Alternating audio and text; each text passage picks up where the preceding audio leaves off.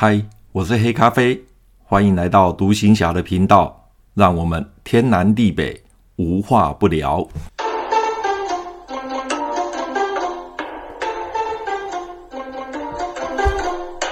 嗨，朋友你好，我是独行侠黑咖啡。好长一段时间没有在做 Podcast，我记得去年的时候做了几集的 Podcast，可是我呢觉得。一直都很不满意节目的内容，还有整个播放的方式，再加上因为工作的关系实在太忙了，所以呢，做了几集之后，Podcast 就暂时先停住。那现在呢，就重新再来。我想这一段时间，我除了写部落格文章之外，哦，一直加强把文章充实。再来呢，就是一直在思考。如何让我的 Podcast 的节目呢，可以呈现出比较优质的一个啊、一个节目啊，给朋友你可以来啊、呃、来聆听来欣赏。所以呢，就沉浮了好长的一段时间啊。那现在呢，又把整个工作跟规划哦、整个把它重新调整。所以呢，今天呢，就开始再试着来播放一下我 Podcast。那由于这一段时间我在部落格里面哦一直在加强我的内容。那首先呢，今天呢，呃，我想把我曾经在啊、服兵役在台湾的呃部队受训，在炮兵学校啊的分科教育，还有抽签到马祖之后的整个在马祖的点点滴滴。那今天呢，把它做成一系列，好，整个啊马祖当兵去。那今天我就来把整个有系列的来分享我整个军旅生涯啊的一些点点滴滴，还有一些有趣的呃一些故事啊，来跟各位分享。在过去呢，呃，当兵呢是每一个男生哦都必须经历过的一个历程。那由于啊政府啊兵役制度的改革。把过去的征兵制改为现在的募兵制，所以呢，现在很多男生事实上都没有当过兵啊，可能有些就是服替代役哦，短短的从过去的一年到半年哦就结束了。那整个服兵役的过程当中呢，我是觉得有点可惜啦，因为男生哦如果有到军旅。中去哦历练哦去学习的话，事实上服兵役也是蛮有趣的哦。虽然在服兵役的当下是觉得说哦，当兵实在真是有够痛苦，每天都在哦吃馒头数馒头。但是退伍之后回想起来，其实当兵也的确哦充满着蛮多乐趣的，因为也结识了很多人，认识了很多。呃，可能在社会上你完全学不到的。那在我们那个年代，大概男生除非你的身体状况有问题，否则几乎跑不掉，都是要去当兵的。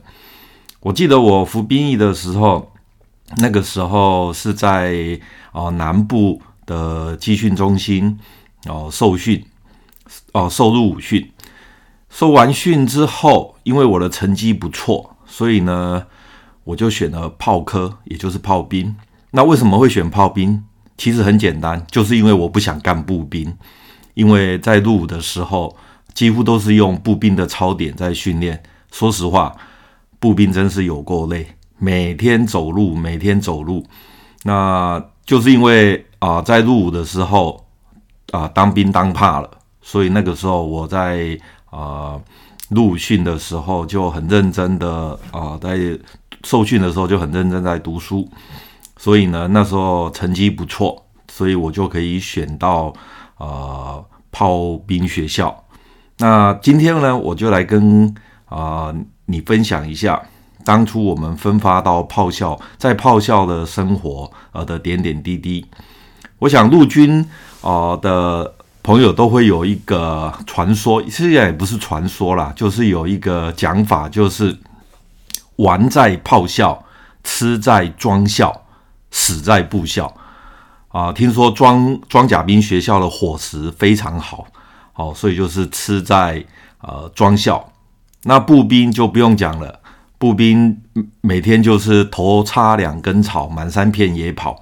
所以啊、呃，步兵学校在高雄的凤山，所以呢就死在步校，那玩在炮校啊，玩在炮校这句话，说实话真的是真的，因为炮校从早期大概民国四十几年、五十几年，那个时候炮校是在、呃、台南的成功大学靠近小东路那边，那是早期的炮校是。是在那边，好像叫做四分子营区吧。哦，那个时候的炮校，后来炮校呢，因为台南市的呃都市计划，还有整个市区哦，慢慢的繁荣起来。那炮校的位置刚好就在成功大学小东路那边啊，那边是属于很热闹的地方，所以呢，炮兵学校呢就被迁到呃当时的永康。也就是二王，好，台南二王那个地方。那么早期那个时候，炮兵学校在永康呢，那边还算是比较郊区、比较偏僻。哦，那那个我在那边受训的时候，就是在永康二王的炮校。后来呢，最近这几年，哦，听说炮校又要迁到关庙去了。以前关庙那个是我们炮兵学校在火炮射击的时候的。阵地是在在关庙。好，那当年我在南部地区啊、呃、受完训之后，那分科就分到了炮兵学校。当时就是在南部，那所有啊、呃、到炮校跟装甲兵学校的同学呢啊、呃、就上上火车，那个时候是所谓的平快车吧，然后就一路从啊、呃、南部往北走。那当然，到了台南的永康车站，我们啊选炮兵的同学就在永康车站下车。那装甲兵的同学就继续往北走。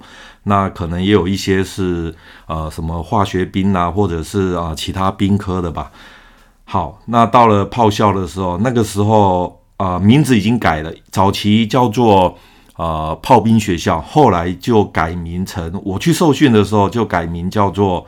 陆军炮兵飞弹学校，那在炮校，说实话，我很怀念炮校的生活，因为在那边就成我刚刚讲的，真的是玩在炮校。炮校呢，一进去的之后，几乎我在炮校没有拿过枪哦，那几个月的时间，我完全没有拿过枪啊，那每天就是读书、读书、读书。炮，说实话，炮兵学校的炮兵课业非常的重。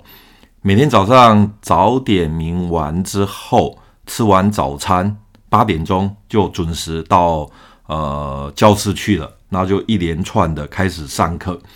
那炮兵当过炮兵的应该都知道，炮兵五大科目：观、通、射、测、炮。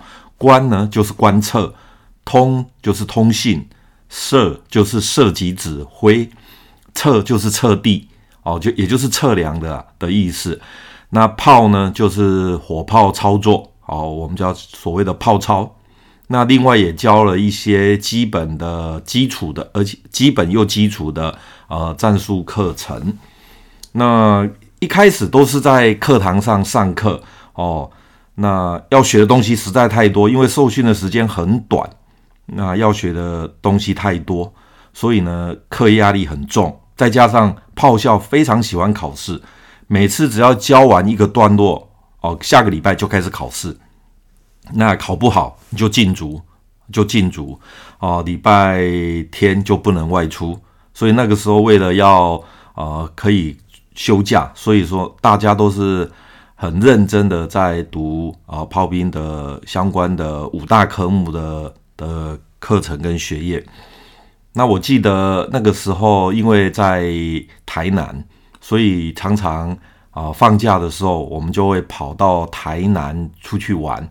特别是那个时候的台南，还有一个很有名的，就是我们那个年代，民国七十几年那个年代啊、台南的小北夜市非常非常的热闹哦。所以我们每次都晚上的时候就跑到小北夜市啊，去那边吃东西、吃宵夜，还有打电动。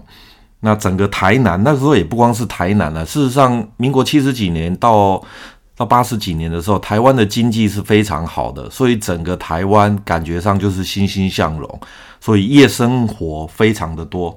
好，那我们就常常就是啊、在台南永康受训的时候，晚上就会跑去啊、小北夜市，好，还有一些其他地方出去玩。好。那在炮兵学校最好玩的就是，我记得在炮校，因为我们不拿枪，所以都是操炮。那我记得以前在入伍训的时候，如果你操作基本教练动作呃不确实的话，那你就扛着枪哦跑操场。那我在炮兵学校的时候，我自己是没有没有遇到过。我有同学，另外一个班的同学，可能是在炮操呃。做的不够确实，所以呢，教官呢就叫他们扛着炮，应该说推着炮，推着炮跑炮场。那个时候我们在受训的时候，炮兵的最在炮校最小的炮就是一零五榴弹炮，讲它是小，但是其实也是蛮大的。有一次我在上炮操的时候，我就看到我隔壁班的同学，他们大概七八个人吧，就推着一零五榴弹炮。就开始跑炮跑炮场，说实话，那个推推一零五榴弹炮跑炮场其实还蛮危险的，因为一个不小心炮炮架一掉下来砸到脚，那是绝对脚会断掉的。后来呢，呃，当时的炮兵学校的校长，他在啊、呃、下午的时候有去巡视炮场，看到同学在推着炮跑操场的时候，他就很生气，他就要求。呃，教官不可以呃叫同学推着炮跑跑操场，因为太危险了。好，所以我是没有推过啦，但是我看我同学他们推过。哦，事实上啊，在旁边看是蛮好玩的。可是真正在推的人人，我想他那个心情跟压力是很大的，因为推着那么重的一门炮跑，也不是一个轻松的事情。好。那在炮兵学校呢，主要都是上我刚刚讲的五大科目，关通射车炮这些科目。那本身呢，我自己是念土木工程，那土木测量是我的专业，我当初专长也是在测量，所以呢，我在学测地的时候，测量事实上对我来讲，那非常的简单，因为。因为炮兵所用的测量，事实上就是我们呃土木测量里面的导线测量。那这以前在学校都学过，而且学的比在炮兵学校还要专精。所以测量这一科，我几乎可以说是欧趴。那整个关通射测炮里面，我最喜欢的课程是射击指挥，因为射击指挥啊、呃、讲求的就是要将火炮的射弹。哦，打到目标区，这个完全都是靠三角函数。那本身三角函数在我们念土木工程来讲，就是我们的主要科目，所以我本身就很喜欢呃设计指挥，再加上又用的是三角函数，所以在炮兵学校，说实话我是如鱼得水，因为在那边学习的时候，不的所学的炮兵的数学，其实跟我在。啊、念理工的时候用的几乎是一模一样哦，一模一样。那在炮兵学校啊、呃，时间不长，但是呢，却是蛮蛮快乐的。特别是我记得那个时候，呃呃，在每天大概下晚上吧，每个礼拜的晚上，好像是礼拜二，我印象中好像是礼拜二，他就是可以去中正堂看电影。那炮校每个礼拜都有播放电影，而民国七十几年那个时候，台湾的电影啊、非常呃非常的多，特别是所谓的学生电影或者是年轻人的电影，都在那个时候哦、一直出来。所以只要呃院线片一下片到二轮的时候，炮兵学校就会哦、放映那个电影，所以我在那边看过很多很多的电影。所以在炮兵学校是我在军旅生涯中非常怀念的，呃，非常怀念的地方哈。因为说实话，在那边蛮快乐的，虽然课业压力很重，但是事实上过得蛮快乐的。在家里就是几乎没有超过体能，所以呢，我在炮兵学校受训完之后，最后我们要结训的时候，呃，校部要求要测五千公尺。那那个时候，因为几乎每天都在读书，也没有在跑步，所以呢，要测五千公尺的前两个礼拜，我们同学就约好，几乎每天晚上，哦，大概十点多吧，十点多就去跑操场。炮兵学校操场很大，哦，那晚上灯都关了，我们就在那边跑跑操场。哦，那真正到了捷训前测验五千公尺，炮兵学校也只要求。跑完就可以了，并没有要求要二十二分以内，呃，要跑完。所以在炮兵学校，呃，学了很多学术上的东西，但是体能就是急速的下降。后来要结训前，那时候才发现到，哎，怎么体力变得这么差？哦，可能就是因为在炮兵学校，哦，几乎都不太操体能。那炮兵学校，呃，就算我刚刚讲的，那个地方真的蛮不错的，而且它校区很大。我还想啊，印象中我们常常在上课的时候，都会在那个芒果树下上课。炮兵学校的后面都是树林，那它种的都是芒果树。我们常常在呃芒果树下上课，那上到一半，哎，有一颗芒果掉下来，呃，比较倒霉的同学有时候就砸到头，哦，砸到头啊，所以但是砸下来那颗芒果就自动把它收起来了，啊，就把它没收了。这也是在炮兵学校的一个乐趣，还有在那个年代，大家在炮兵学校受训很风行，呃，学开车，所以常常啊、利用呃假日的时候，就跑到炮兵学校旁边有一个驾训班，就去那边学开车。那那个时候我对开车没有很大的兴趣，所以我就没有去学开车啊、纯粹就是放假我就。到小北夜市，哦去吃宵夜，要不然就是回高雄，好回老家，好，因为从啊台南到高雄坐莒光号大概半个多小时就到了，所以那个时候哦，我倒是蛮常常回高雄的。好，那在炮兵学校这段期间，也的确也发生很多有趣的事。首先就是我们啊到了学期快结束的时候。受训快结束的时候，我们就有一连串的野外课，所以那个时候就常常啊、要到关庙的虎山靶场去做射击练习。那有时候会在观测所观测呃炮弹落落点。我还记得炮兵学校的观测所到目标区，它的方位方向角啊、呃、方位角应该是一八三零米位。一八三零这四个字，我到今天都还记得哦。一八三零米位，那有时候呢，就到关庙去哦，实际做炮操。我记得我第一次呃火炮射击的时候是打一零五榴弹炮，第一次做火炮射击，说实话真的蛮紧张的，因为以前都是步枪射击啊、那自己射击，那火炮射击的时候，一零五榴弹炮一次上去七个人。好，从最从炮长之外，就是发射手、呃装填手、信管测核手，然后就是呃弹体搬运手，然后还有呃瞄准手。那一门炮就是七个人来操作。那从从整个呃插标杆，然后瞄准具呃瞄准，再加上装炮弹到发射，哦，整个就是七个人完成。我记得我第一次要拉火射击的时候，说实话，手都在抖，手都在抖，因为从来没有火炮射击过，所以第一次火炮射击的时候，说实话真的蛮紧张的。哦，等到、呃、常常射击之后，就发现到事实上火炮射击比步枪射击安全很多，因为火炮射击有太多啊、呃、的一些。呃，关卡都必须要一步一步的检查，检查到完全没有问题的时候，炮长才会下发射口令。那比步枪好好呃安全多了。步枪一个不小心就会走火，但是你很少听到火炮走火，几乎没听过火炮走火。